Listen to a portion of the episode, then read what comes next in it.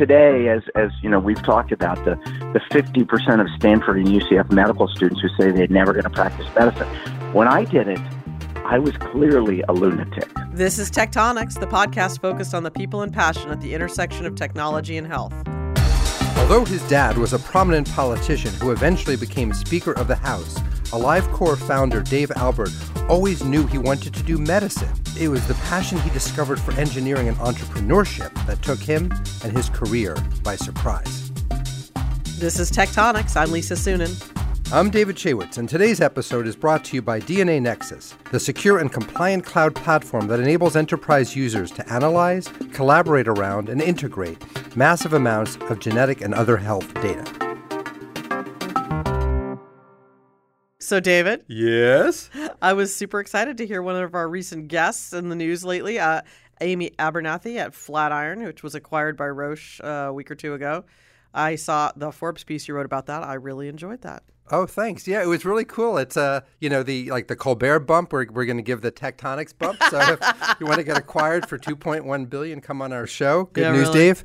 Um, but the um, but what I thought was really interesting about it is um, the, you know, it really is an example of the interest in using high quality real world evidence and virtually clinical le- uh, uh, clinical research level data that they were able to extract from EHRs, and were able to. Um, what I, what was so striking for me is since the since the acquisition, people have been far more open about the, the amount of manual extraction that happens. I feel like everyone has come out of the closet about that. Yeah, well, I think it's been a very real thing for a very long time, and I'm I'm glad it's finally the dirty little secret is out that you actually need people to operate healthcare. Totally. All right.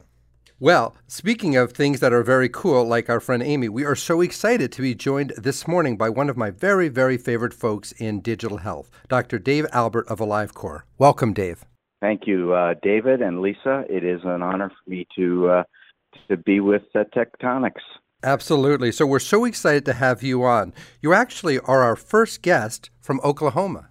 Oklahoma. You know, O K L A H O M A, Oklahoma. Okay. Keep your day job, Dave. You mean what? What in the valley they fly over?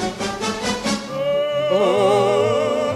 Oklahoma, oh, where the wind comes sweeping down the plain, and the waving being wheat wheat can sure smell sweet when the wind comes. right All right, right, all Okay. right, Dave. Well, now you, seriously, you, folks. you've had a distinctive introduction. I can see this is a stream of consciousness show. All right. Well, well, Dave, what I suspect many listeners may not appreciate about you is that, in fact, you really are part of an incredible American success story. Your grandfather was a coal miner.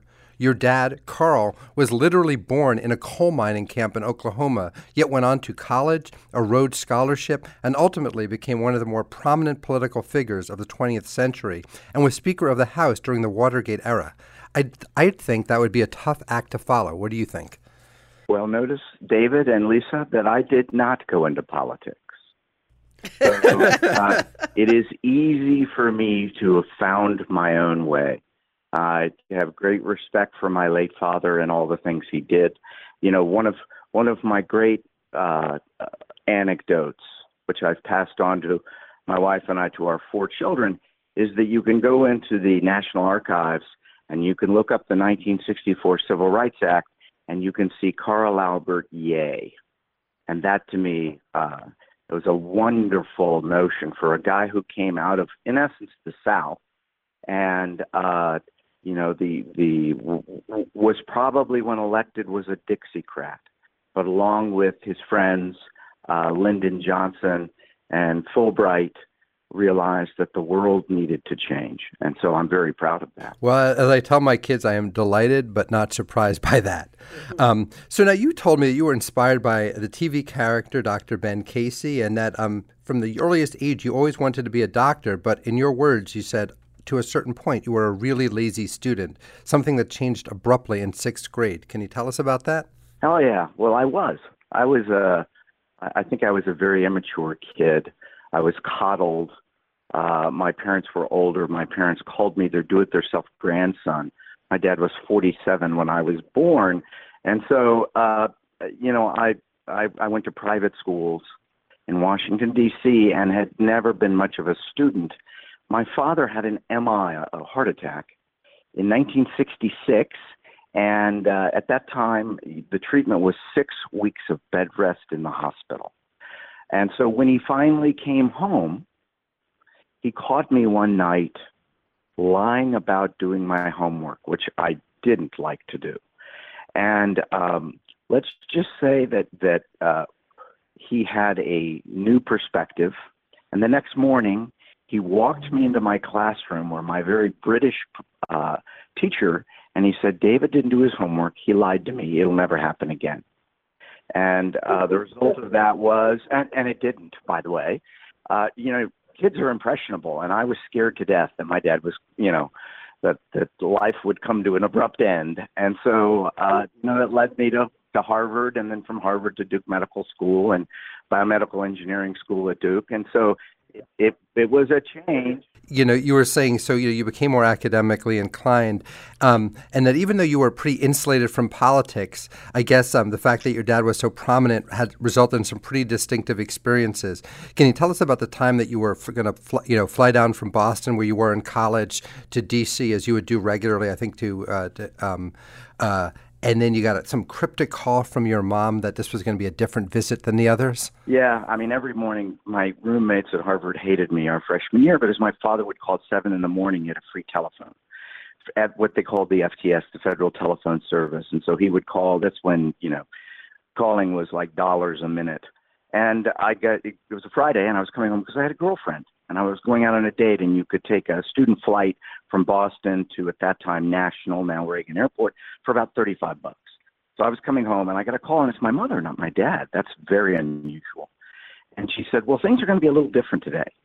And I was a maybe not a classic college student. I mean, today they're always connected with their smartphones, but back then I didn't watch the news. Um, so I got on the plane, and as soon as we landed, they came on the PA system and said, "Would David Albert please stay on the plane?" So they pulled up to the gate, and, I, and everyone gets off. Like a reverse hijacking. And then they go back and they lower the DB Cooper stairs at the back of a 727. So this is 1973, the fall of 73. And this large gentleman in a suit comes in and walks up to me. I had no idea what was going on. He said, David, my name's Gil Paraskos, and I'm the head of your dad's Secret Service detail. And I look out, and there's my dad's Cadillac limousine and an SUV behind him. And so I go down the back stairs on the tarmac with my backpack, and I get in the car and I ask my dad's chauffeur, Irvin, what's going on? And Gil got in the front seat. Said, You're going to have to ask, tell your, you know, ask your mom. So we get to our apartment in D.C. We get out, and there's a person sitting in the lobby, and Gil says, "Hi, how you doing?" And and we go up the elevator, and we go around the corner. We're on the top floor at the end of the hallway. And there's a guy in a folding chair reading a newspaper with an open briefcase. And the briefcase is open away from me. So I can just see the, the, the top half is open. Nice. And as I walk by, I look down, and there's an Uzi submachine gun in the briefcase. And I'm going, I'm going, this is weird. I get there, my mom opens the door. Hey, Gil, hi, Mrs. Albert. You know, we got him. He's safe. I go, Mom, what's going on? She said, "You." Ha-. My mother was from Columbia, South Carolina, with a very heavy accent. My friends used to always make fun of it. Honey, uh, you haven't watched the news, have you? And I went, "No, Mom." The, the vice president had to resign. So that's when Spiro Agnew, well, they caught him. He had taken bribes as the governor of Maryland, so he had to resign. And my dad became first in line for the presidency behind a president under major attack, Richard Nixon and Watergate. So my dad instantly got Secret Service coverage. They put people in it, in our apartment. They put a, a mobile home out back, and and it was, as he called it, it was a mess. They walked with him into the bathroom. Okay. and and of course my concern then was, Mom, are they going to come with me on my date? And she said, No, they tell me that you're, you know, they don't care if you die or not. that matters. So, you know, that was that was uh, I should have been listening to the news. I, I, uh, but uh, you know, it was a, a surreal episode. Yeah, Dave, that's a distinctive that is, experience. That is pretty crazy. I uh, can only imagine uh, what it must be like to watch the current news and reflect back on that. So, just picking up your trail here, I understand you went to Harvard, which is, you know, if, if David's bringing a guest, it's because he went to Harvard. So, you know, we'll give him a pass on that. but you decided to be a government major because you knew already you were going to spend the rest of your life in medicine. And then you went to med school at Duke uh, because apparently you like the white pants um, and got yourself involved That's in some correct. Never wear white after Labor pants. Day, Dave. And and then you got involved in some cardiovascular research towards um, the later years of your stint at Duke. So, ha- wh- what drew you to cardiovascular? How did you know? How was that transition? How did your family feel about you becoming a doctor instead of a, you know, a white shoe, a white pants instead of white shoes? Well, they were they were very supportive of me becoming a doctor because I said I I was interested in medicine uh, and science my whole life, and and so that was whether it was science fairs or on taking you know a genetics course in high school, an elective where there were four of us. We all became physicians and went to Hopkins and UPenn medical schools. Uh, actually, as a matter of fact, half the guys went to Harvard with me um, as undergrads basically I went to college and I decided that I'll never again know what my dad does for a living. You know, I know what he does and I've seen it and I've been to I remember going to Richard Nixon's inauguration and I remember Jack Kennedy's inauguration back in 1960. I was just a kid. Um, so I, I decided to become a government major and a pre-med at the same time. And that was a very bad mistake on my part uh, because I was also a varsity athlete and I was a, I wrestled varsity at Harvard uh, for four years, and so I had no spare time and I had no fun. So college was not any fun for me. It was a lot of work, uh, but you know, it was. I, I, hindsight's twenty twenty, and I've told my kids. My last one is a senior in high school, and we'll be heading to Harvard, by the way, in the fall. And we told them all to go, go have, thank you, go have a lot of fun uh, go explore a lot of things, go to plays, go to, you know, go to debates, go do all those things that college enables you to do that have no repercussions. And uh, you know, a couple of my kids, including I have, we have one that's a doctor. Uh, he took advantage of that. Uh, getting called at three in the morning, and Dad, can you get me a lawyer? You know that. now that's a college Uh, experience. those are just they they did what I didn't do. So I I went on to Duke, and I got involved. One of my my dad's doctors back in Oklahoma was a Duke was a Princetonian undergrad, Duke Medical School, Duke Cardiology, and he uh, he introduced me to uh, uh, one of his classmates who later became a mentor who just passed away in last year and I worked with him. He was one of the real gurus of electrocardiography and he got me involved in that. And then in ni- when I was a, about to become a fourth year medical student with literally 8 months to go my dad has another heart attack and, and a pretty minor one but um when he finished when he was out of the hospital, they now that things changed. He was only in the hospital about six days. Today'd be like two days, but then was six, 1980, 81. And they said, we want you to walk until your heart rate. He lives way out in the country, nowhere close to a, in a cardiac rehab center. And they said, walk until your heart rate gets to 120 and then stop. Uh, How am I supposed to know it's 120? And, and my dad was a brilliant guy. And they said, well, you got to take your pulse. There were no heart Apple watches. There weren't even polar chest straps yet. There was no consumer heart rate technology. And so I went to one of my classmates, who's now a, a Hopkins trained pulmonologist, who had been an undergrad biomedical engineer at Duke. And he said, Let me introduce you to one of my classmates who's a grad student in biomedical engineering. And I went to him and he said, Oh, I can make you a heart rate monitor for your dad. Okay. That'll be 200 bucks. Well, 200 bucks to a student, as you guys know, you have kids, you, you were students yourself. Was a lot of money in 1980. It was like everything I had. I, I was going to be eating ramen noodles for an extra three months. Um, and so, I, you know, two months later, the guy comes to me with a with what in essence is called a breadboard with lots of wires sticking. And said, "Ah, it doesn't work, but that's all the work I'm going to do on it." And I was so pissed off. I had basically been taken advantage of. Now the guy may have done, you know, put a lot of work. So at that time, I said, "Screw this! I'm never going to be caught in this kind of situation again." So I went to my dad, I went to the dean of the medical school, and I went to the dean of the engineering school at Duke, and I said, I want to become an engineer. Now, again, I had nine months left of Duke Medical School. I'm going to take a leave of absence and go take undergraduate engineering courses, graduate engineering courses. And they were nutty enough to all let me do it. And so three years later, So did you finish your your your medical degree as well? Yeah, He eventually, right? You eventually finished it. I, I finished my medical degree. Uh, it was the last thing I did. So I then did basically two years of engineering, undergraduate and graduate, and then went back and finished my last nine months of medical school. Uh, and then, and by that time, I had two inventions, including a wrist-based heart rate monitor. The patent has been cited many, many times. Uh, was my first. Now I have 60 patents and I built a, a, Doppler ultrasound machine that I also licensed that became a, con, a commercial product. And then I went back to Oklahoma to do my training. And um, I got back there, and about four years later, I'm working in a cardiology lab as a research fellow, and I have invented another device, what basically an EKG micro, microscope and I can't find a company that wants to license it. And they're all I, I could name the companies, and I got pissed off. So I went to my wife. We have a we have uh, one child.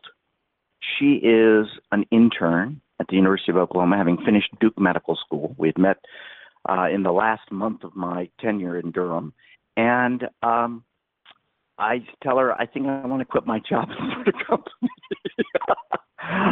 How did that go I over? call my parents up and say, "Hey, you know what? I think I'm going to become an entrepreneur." And I don't know why And that was before it was sexy like it is now, In- right? and in Oklahoma. Yeah. today, as as you know, we've talked about the the 50% of Stanford and UCF medical students who say they're never going to practice medicine. When I did it, I was clearly a lunatic. And all my friends thought I was a lunatic. And I think everybody, the chief of cardiology, who just passed away, Ralph Lazzara, but they humored me. I don't know why. Probably because I'd actually built What was the company? uh, it was called Corazonix, and we built the company up to two million dollars in sales in 1989, and ended up in patent litigation that went to the Court of Appeals, and ended up selling the company to the company that had sued us, uh, which still exists today as a fraction of what it was. But I ended up I sold the company, and we had licensed our technology, which to at the time Hewlett Packard Medical which is today Philips, but at the time it was Hewlett Packard Medical, and um, and so we, you know, it, it was a success in that we actually sold every major, every major healthcare system, the Mayo clinics and the Cleveland clinics and the Mass Generals all bought our technology, and and uh, you know I learned about patent litigation, something you don't want to do, but uh, it's part of medical technology. But it, but also, Dave, Dave, you told me that that along the way, while you were interacting with A- with uh, HP, you saw an early personal computer, and that That- changed your uh, life. That's actually the rest of my life. So I'm working with HP Medical, which was head, the cardiology group was headquartered in McMinnville, Oregon, um, which is a, an interesting little town south of Portland. Then farther south from there is Corvallis, Oregon, where Oregon State is. But it happened to be where the printers were developed for HP. Now that's in Boise in Colorado, but at that time it was there, and they had a skunkworks group that also did the calculators. And out of the HP calculator, which I had in college, reverse Polish notation, we all had to learn that weird stuff, um, came this thing called an HP Palm Top. And I saw an early pre production release of this little clamshell Palm Top computer, and I instantly was struck by the fact that this was going to change the world. And so when when I sold Corazonix, I I went to HP and I said, I think we can turn this into an EKG machine.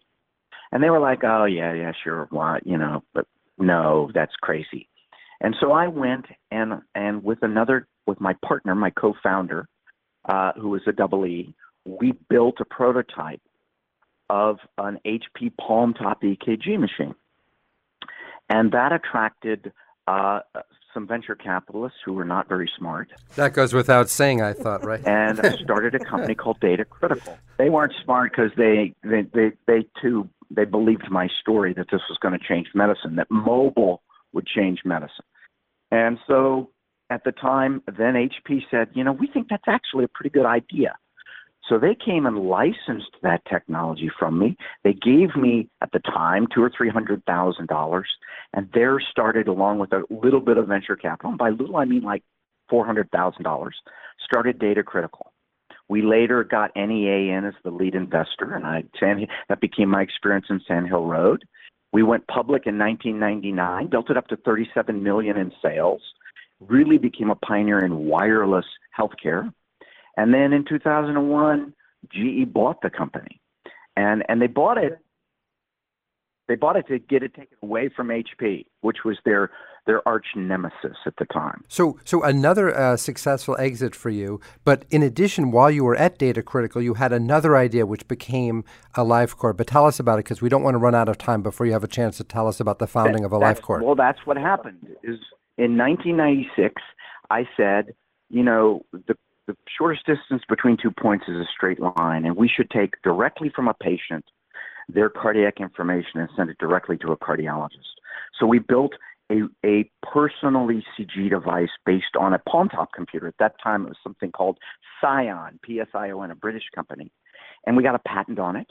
And I even got a 510K, got FDA clearance. We never introduced the product because it was a kludge. It really wasn't practical.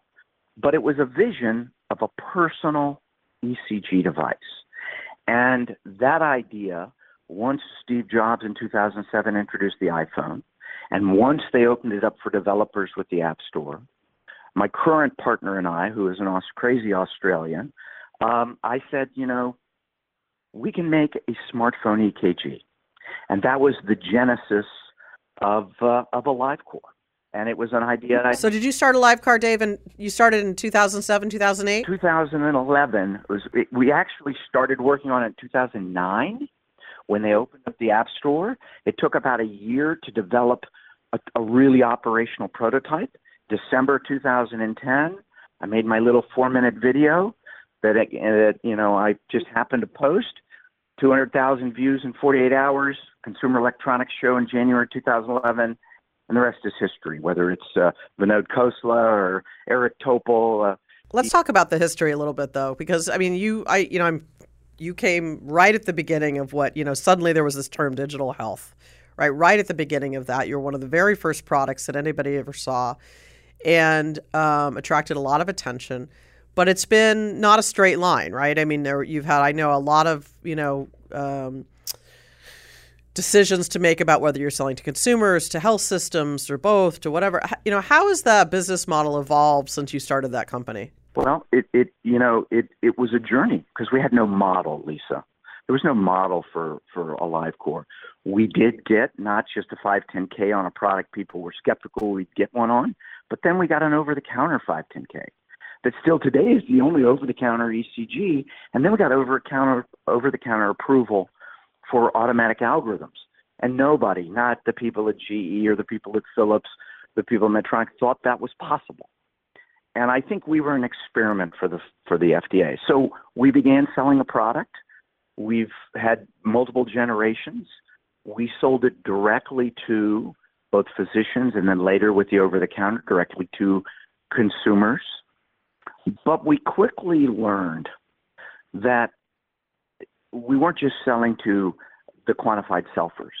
And the average age of our of our customers is 61 years old, and now we know that 60% of the re- people who buy it buy it because their cardiologist tells. So you found that you really couldn't the direct to consumer sale. I think only worked if it was direct to consumer via the doctor. It, it, that's the majority because the tool ultimately it it does deliver peace of mind to these cardiac patients, Lisa, but but it also delivers valuable information for management, long-term management. I mean, there are very few cardiac problems you cure; you manage them, and so we help the doctor. And so now our product is used by every major medical center: Cleveland Clinic, Mayo Clinic, Mass General, Stanford, Cedars. It doesn't matter because you know it's amazing. You'd be shocked, but they actually do care about costs. And the traditional medical technology, we we never introduce anything that costs less. This is our product is unique from that, and and now we actually have CPT codes. We were given our own codes, and we're just now getting into the uh, management. But we've sold you know, we sold hundreds of thousands of devices, and we had investors who were patient enough and committed enough to, to, to change the world that they funded us across the chasm. What I can tell you now is we have a very good business uh, that's growing significantly in lots of products, and we have a business that people now subscribe to. And so, how do you see this evolving? I mean, so now you've been at it seven years. Um, you know, the average life cycle from from start to exit in healthcare is around ten to twelve. You know, how do you see the next couple of years evolving? Where does the company go now that digital health has you know become just health and health IT? How how are you going to continue to differentiate? How do you keep thinking about the evolution of the company? Well, the good news is, is my kids say I'm no longer a doctor, Lisa. I'm a mad scientist. And as as I quoted David, I don't think outside the box. I live outside the box, and I've done it now for going on 35, 36 years. And so I can tell you, we introduced in in November and got FDA clearance for an accessory watch band that turns the Apple Watch into a monitor. I can tell you without, I can't tell you exactly, but we have some amazing clinical data, and, and I would I would bring it up for that. You know, we led. How did what was our first 510k? It took 70 days. As you know, it's a statutory 90. Oftentimes takes much longer than that. Why? Because I went with a published paper to the FDA. I had proven our technology works. And to that end, we have now over 85 abstracts and journal articles. We have one coming out, I can tell you, from the Cleveland Clinic next week at the American College of Cardiology. That'll get a lot of press. Um, we believe in science. And so you have the likes of Mayo Clinic and Omron investing in AliveCor. M- maybe part of it is an insurance plan, Lisa. That is, we don't know what's going to happen with all that digital health, health, personal stuff but we need to buy an insurance policy. And AliveCor looks like a pretty good insurance policy. What's the segment that you're actually hitting? Who is it? The people who have uh, a particular who have like atrial fibrillation and are trying to monitor it at home, or who are at risk for it, or who? What's the segment that's really, you know, seeing this as incredibly helpful for themselves?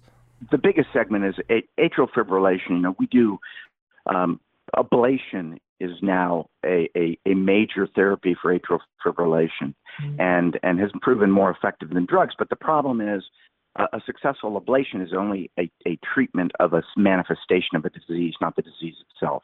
And inevitably, after however many years, it comes back because the disease process continues. And these people live with the everyday potential that, that this debilitating condition comes back. And so our product, you know, you get what we call PVCs, premature beats, ectopic beats, and they go, oh my God, is this AFib? Do I need to go to the ER? And we provide them peace of mind because we can instantly tell them it's not AFib. Or if they wanted more assurance, they can instantly get uh, an interpretation from their cardiologist or one that we provide in the app. And so I would tell you that AFib, because it's the most prevalent arrhythmia, is our largest population. But we have lots of people who have other arrhythmias, SVT. Uh, I won't say anything, Lisa, but we have lots of SVT patients. We have people who have had even more serious arrhythmias. And so, you know, it's by and large patients.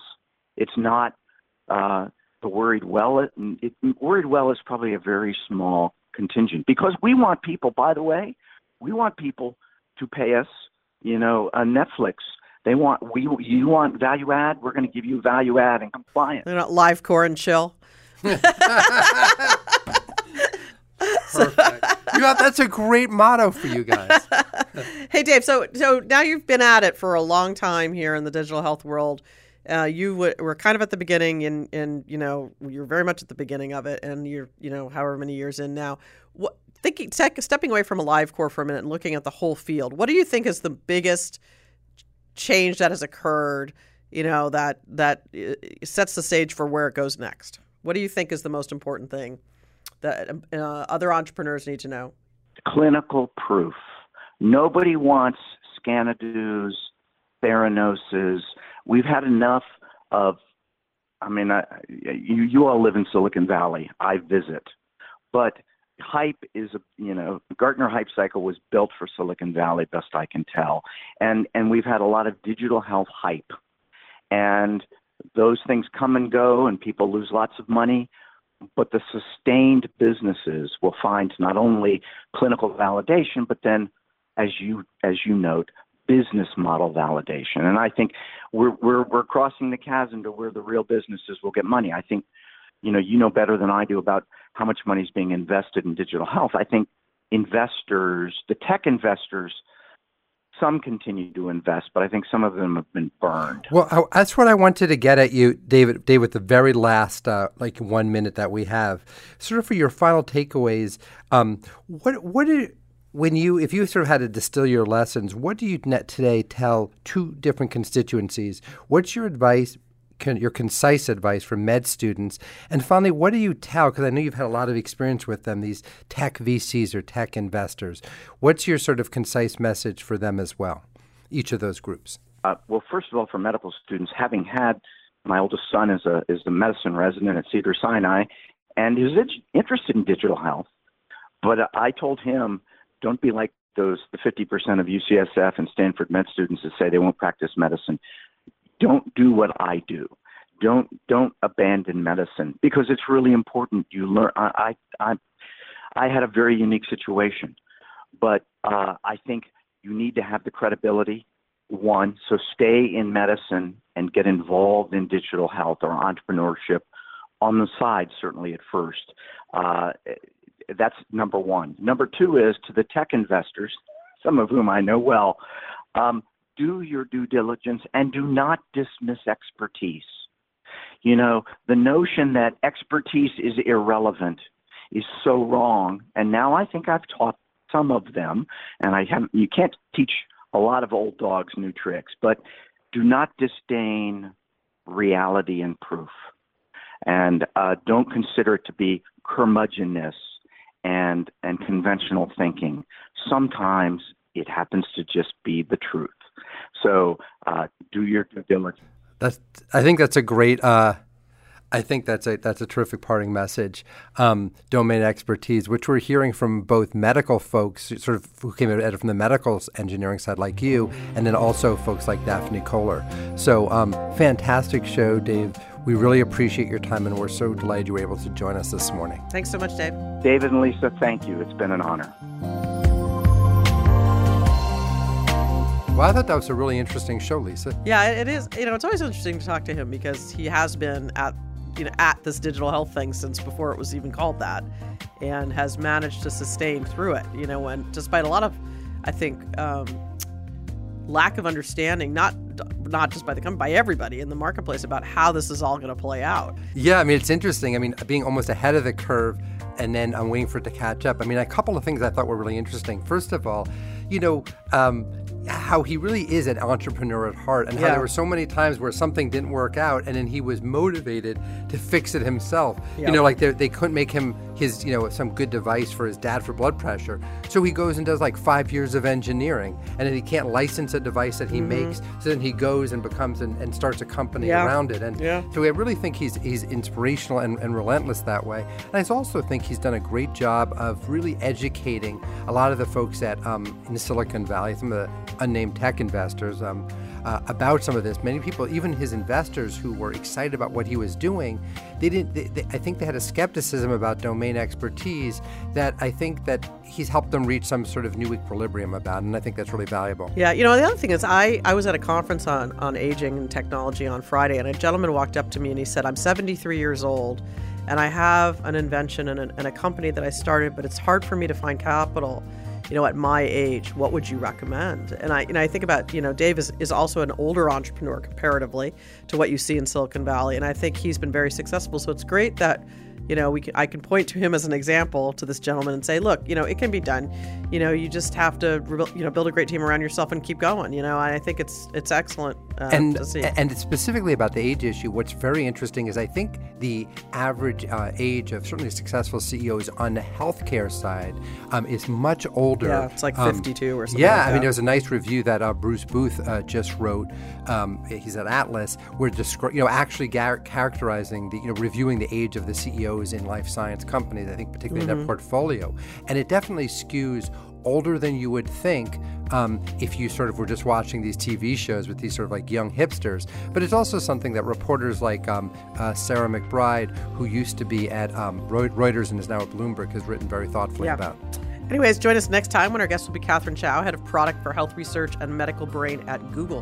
Google, I've heard of them. Yes, you have. And I, you can follow David's writing at Forbes. or Google them. And, um, and you can follow Lisa Suennen at venturevalkyrie.com. We're grateful to our sponsor, DNAnexus, the secure and compliant cloud platform that enables enterprise users to analyze, collaborate around, and integrate massive amounts of genetic and other health data. Tech Tonics is produced by Connected Social Media and recorded in Tectonic Studio B in scenic Mill Valley, California.